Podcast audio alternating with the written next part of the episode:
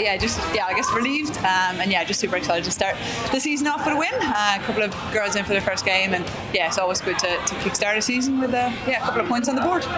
Yeah, absolutely, and yeah, I guess she's had such an impact on the group in, in obviously a pretty short period of time. So yeah, we really wanted to go out there and probably didn't get to, to showcase uh, a lot of the work we did in the preseason, just in the style of game it was. But yeah, just to get the win and get over the line is the most important bit.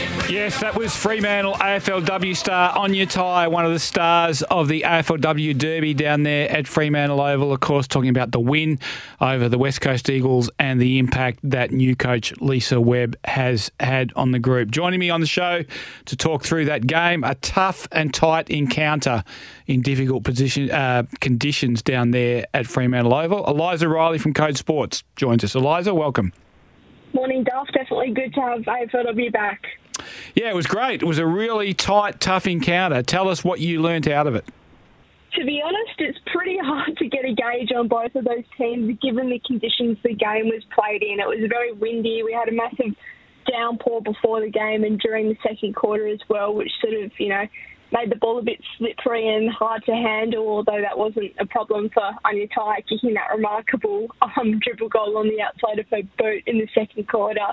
Early nomination for goal of the year there. But to be honest, it was a pressure game. The Eagles applied a lot of pressure, and so did the Dockers. It was a bit scrappy. It wasn't the best sort of um, game to watch, but there was a lot of, you know, individual moments of brilliance and hard hitting contest which you expect from a derby. So you've seen these teams play their pre-season matches. Is the game we saw yesterday the style of play we can expect to see from these two teams, or is this just what a derby brings and what the conditions bring? No, I'm definitely expecting a different sort of brand than what we saw yesterday from both teams. What we saw from the Dockers in the pre-season was, you know, a skillful brand of footy, a fast, quick brand of footy changing lanes, um, hitting up short kicks around the ground. That was just too hard to sort of do in the conditions yesterday. And the Eagles were a little bit more free flowing as well in their practice match against Essendon. Got the ball a bit deeper and into more dangerous positions inside 50 um, to the benefit of their forwards. Whereas the wind, the conditions, just really struggling to get those dangerous kicks inside 50 probably cooled both sides in the scoring in the end. Yeah, I really loved the physicality of West Coast. Now, clearly, when you're the underdog in one of these games and you haven't beaten the opponent, you've kind of got to bring that. I know that, and make yourself the hunter and them the hunted. But um, I felt in the in the second and third quarters, in particular, it felt like West Coast had the better of the physical side of the game. Yeah, definitely. Young, um, excitable kids wanting to get stuck in and give one to the older sister in town who's we know now won the sixth straight derby since the Eagles came into the competition. But I think that's an indication of just how hard the Eagles have worked during this pre-season. I mean, I've watched a couple of their training sessions and they work them really hard, um, both on the track and in the gym. And you can see that with the way some of them have come back from the off-season into the pre-season and now playing games. Bella Lewis looks like she's put on a bit of size and muscle and sort of went head to head with Hayley Miller and kept her pretty quiet. Emma Swanson's known for that physicality. That's what she's always brought. And then Courtney Rowley as well, a bit of a young emerging midfielder, usually plays out on the wing, um, given she is quite small and slight, but she's put on a bit of bulk as well and is pushing for an inside midfielder. Yeah, and Amy Franklin looks bigger and stronger as well, having shifted across from Fremantle to West Coast. Yeah, Frankie sort of, there was a bit of um, speculation during the week about whether she'd face her old side. Has had a little bit of an interrupted pre-season, experiencing um, a bit of shin soreness that limited her to a half in West Coast practice match over Essendon. But she was out there, kicked the goal against her old club, which would have been a pretty exciting moment for her. Tell us about Aine Tighe and just how good she could be. Someone who's that tall in AFLW, who is as mobile as she is, can take marks and kicks the ball about 55 metres. Yeah, she was massive yesterday, and both of her goals were sort of miracle goals, which gives you an indication of if she gets a little bit better service and cleaner conditions, what she could do. But she is can boot the ball um, super far, kicks that kicked it inside 50 in the first couple minutes of the game and then followed up and kicked a goal off the ground on, on her back, which is quite remarkable. Then she did that dribble goal in the second quarter, which was spoken about. I don't know how she managed to get the ball to bend that way in the wet and slippery conditions. But she is someone who, at age 31, she really should be at the twilight of her career. But in reality, she's just getting started. She came over from Ireland, suffered two really serious knee injuries, including the two ACLs, before she even played a game. So she had to overcome that. And then she's just been getting better and better each season. And this could be the season where she really does explode. So, where is Fremantle's room for improvement? Obviously, they've been a contender in some AFLW seasons, slipped off the pace in the last season. Where do you see them uh, improving to get back into contention, Eliza? It probably is that forward line and that midfield connection, just trying to find a few more avenues to goal, um, which they thought they'd worked on over pre season. And was probably at its best in that match simulation against West Coast when they piled on 70, 80 odd points. They do have a few threats up there. You know, Megan Kaufman and Dan East, they're going to sort of play a split midfield forward role and roll through both lines. Aine Tighe is probably going to be that focal point. Um, so defenders are going to have a hard time playing on her. But around that, they sort of need to find if there is a second tall option. Sarah Wielstra played it yesterday, as she has done over three seasons. Probably didn't have a massive impact, but she's only someone as well who's relatively new to footy, has only really played the two or three games at AFLW level before suffering a pretty bad knee injury last year. So she'll build into it, um, but it's probably just finding a few more avenues to go instead of Aine. And obviously, Ebony Antonio has kind of been their Ms. Fix-It over the pretty much the duration of the AFLW. How will they use her? She seemed to spend a fair bit of time up forward yesterday. Is that the role for her, or will she be playing the wing role as she had uh, has has done in the past? I expect probably spend a little bit more time on the wing as she gains a bit of fitness. Because the thing with Ebony is she is pretty much missed the entire pre-season due to a knee surgery she had a bit earlier this year she's had to come back the hard way, sort of fight through to get her place in round one. Um, didn't play any of the practice matches and was touch and go um, this week, but she's been training. She's um, close to full fitness, but probably just that game match fitness is the thing that's going to come once she does spend a bit more time on the ground. So she's very valuable up forward. Um, you speak about finding that second tall option. She kicked the goal and sort of, you know, shoved off two or three West Coast defenders and steamed into an open goal. So she could play that role, but she is so, so valuable on the wing and athletic and strong. And I think that's probably where you want to get the run out of her, um, but she can be valuable pretty much anywhere you put her on the park. We're going to talk about West Coast, but one more question on Fremantle before we get to West Coast. Um, the impact of coach Lisa Webb. Did you see it yesterday? Obviously, it was a different game because of the conditions and the fact that it's a high pressure derby, but, but are you seeing the impact she's had on the group? Certainly, in terms of the communication style and just the, the sort of fresh face the players have sort of lauded how she's been able to bring them together, um, sort of be, uh, you know, mix that humour, find that mix of humour, and also knowing when to take it seriously. It was a bit hard to sort of see the impact of her um, game plan and playing style given the conditions as we've spoken about. But I think certainly um, just sort of getting the group ready to go uh, and bringing that sort of fresh energy.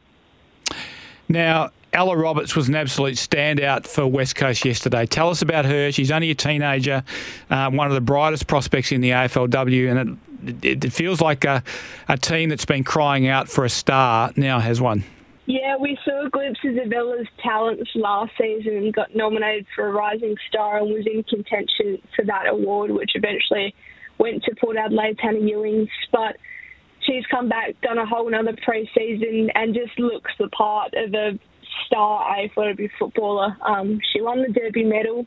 She had 24 touches, um, went into the midfield as well, and had the five clearances that are playing on ball. But she is so valuable as a key forward as well, and that focal point up forward for West Coast. Couldn't quite get her finishing going. She had a few really tough chances and kicked the two points. But if you're Michael Prior, you're thinking, God, I wish I had two Ella Roberts. I could stick one on ball and one up forward. So clearly they're aiming to improve. They want to contend for finals. Where do you see that improvement coming from for West Coast? Pretty much all around the park. Um, the defence was a bit leaky last season. Um, you know, had a few sort of lapses within games where teams would pile on, you know, five or six goals and it would sort of be game over from there. So that four quarter effort's going to be really important for West Coast this year and managing to maintain um, their performances across an entire game instead of having, you know, a good half or a good quarter here and there. Their slow starts was also an issue last year. They didn't um, only won, I think it was the one first quarter in the entire season. So getting out of the blocks has um, been an issue for them. They didn't quite convert yesterday, but I felt like they created themselves a few opportunities, just couldn't find the the goals. So it's pretty much across the board. Their midfield is pretty strong with the likes of Ash Mack, Emma Swanson, Bella Lewis but it's the sort of bookends, scoring and defending, that are going to see them improve the most. Yeah, and and the their use of Ella Roberts is going to be fascinating, isn't it? Because as you mentioned, if you were Michael Prior, you'd love to have two of them, and so how he allocates time for her, because I suspect there are going to be times where he needs her in the middle, and there are going to be times when he needs the um, um, the spearhead in attack. They want to climb the ladder. Are you confident that they can, Eliza? I think finals is going to be maybe a bridge too far. I will reserve my judgment for maybe one or two more games just to see how they compete in better conditions. But you know, to to nearly get the win over Fremantle first up is a pretty good sign. But derbies have been generally pretty tight in the past two years, so I think they can certainly improve on what they did last year, and that's you know only the two wins in um, the ten week season. So I certainly think they will improve on that margin.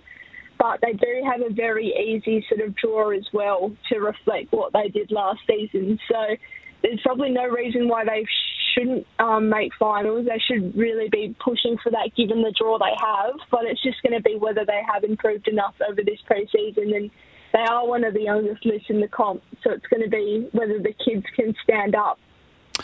So you've seen every team play now in round one. Who impressed you the most, and who are the teams to beat? Do you think? I can't go past Melbourne on Friday night. They're the reigning premiers, as we know, but they've kept the majority of their list together over the off season. Just really lost Daisy Pearce, which is you know a massive out in terms of leadership. Um, but she's someone who, you know, there's a couple of young girls coming through the system now that are trying to fill that role and um, have an impact up forward.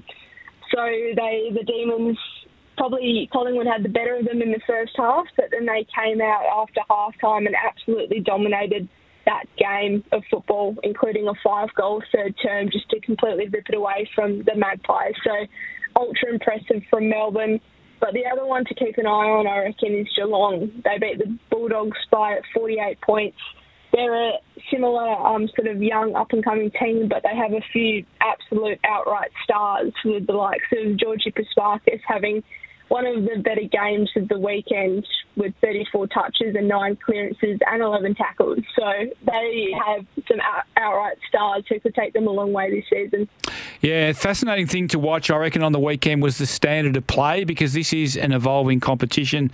I thought the Brisbane Richmond game was a real high quality game and one of the better games of AFLW I've seen. And even when the game got tense and tight late in the game, the girls were still taking it on and, and, and pulling together chains of possession that we haven't seen that often in the past. So I get the feeling we're, we're seeing continued improvement in the standard of the competition as well.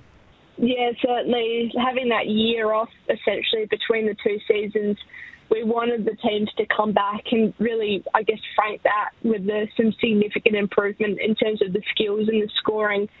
And in round one, um, we had the highest aggregate score for round one of AFLW I think that's ever been recorded. So that's probably a fairly good indication that scoring is on the improve. They've made a few rule tweaks for the AFLW as well, with the likes of longer quarters and an interchange cap, which was sort of has the aim of you know tiring players out and opening the game up a bit more. So I think with those things in place, plus that natural evolution of the younger players and um, the competition, it should is shaping as a really exciting season.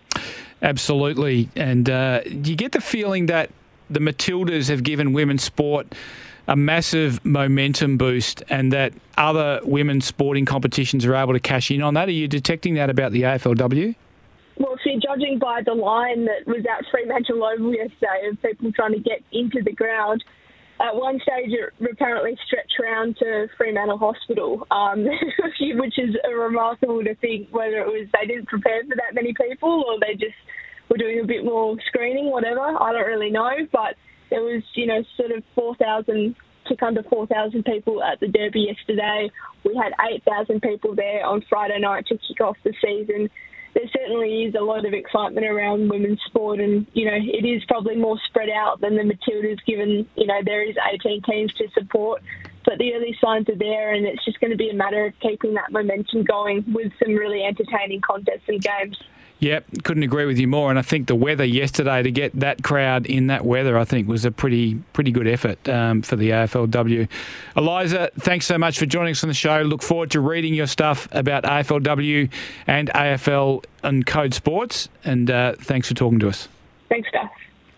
Eliza Reilly. You can read her stuff on Code Sports, and she joins us. And Alana Kings joins us uh, joined us earlier.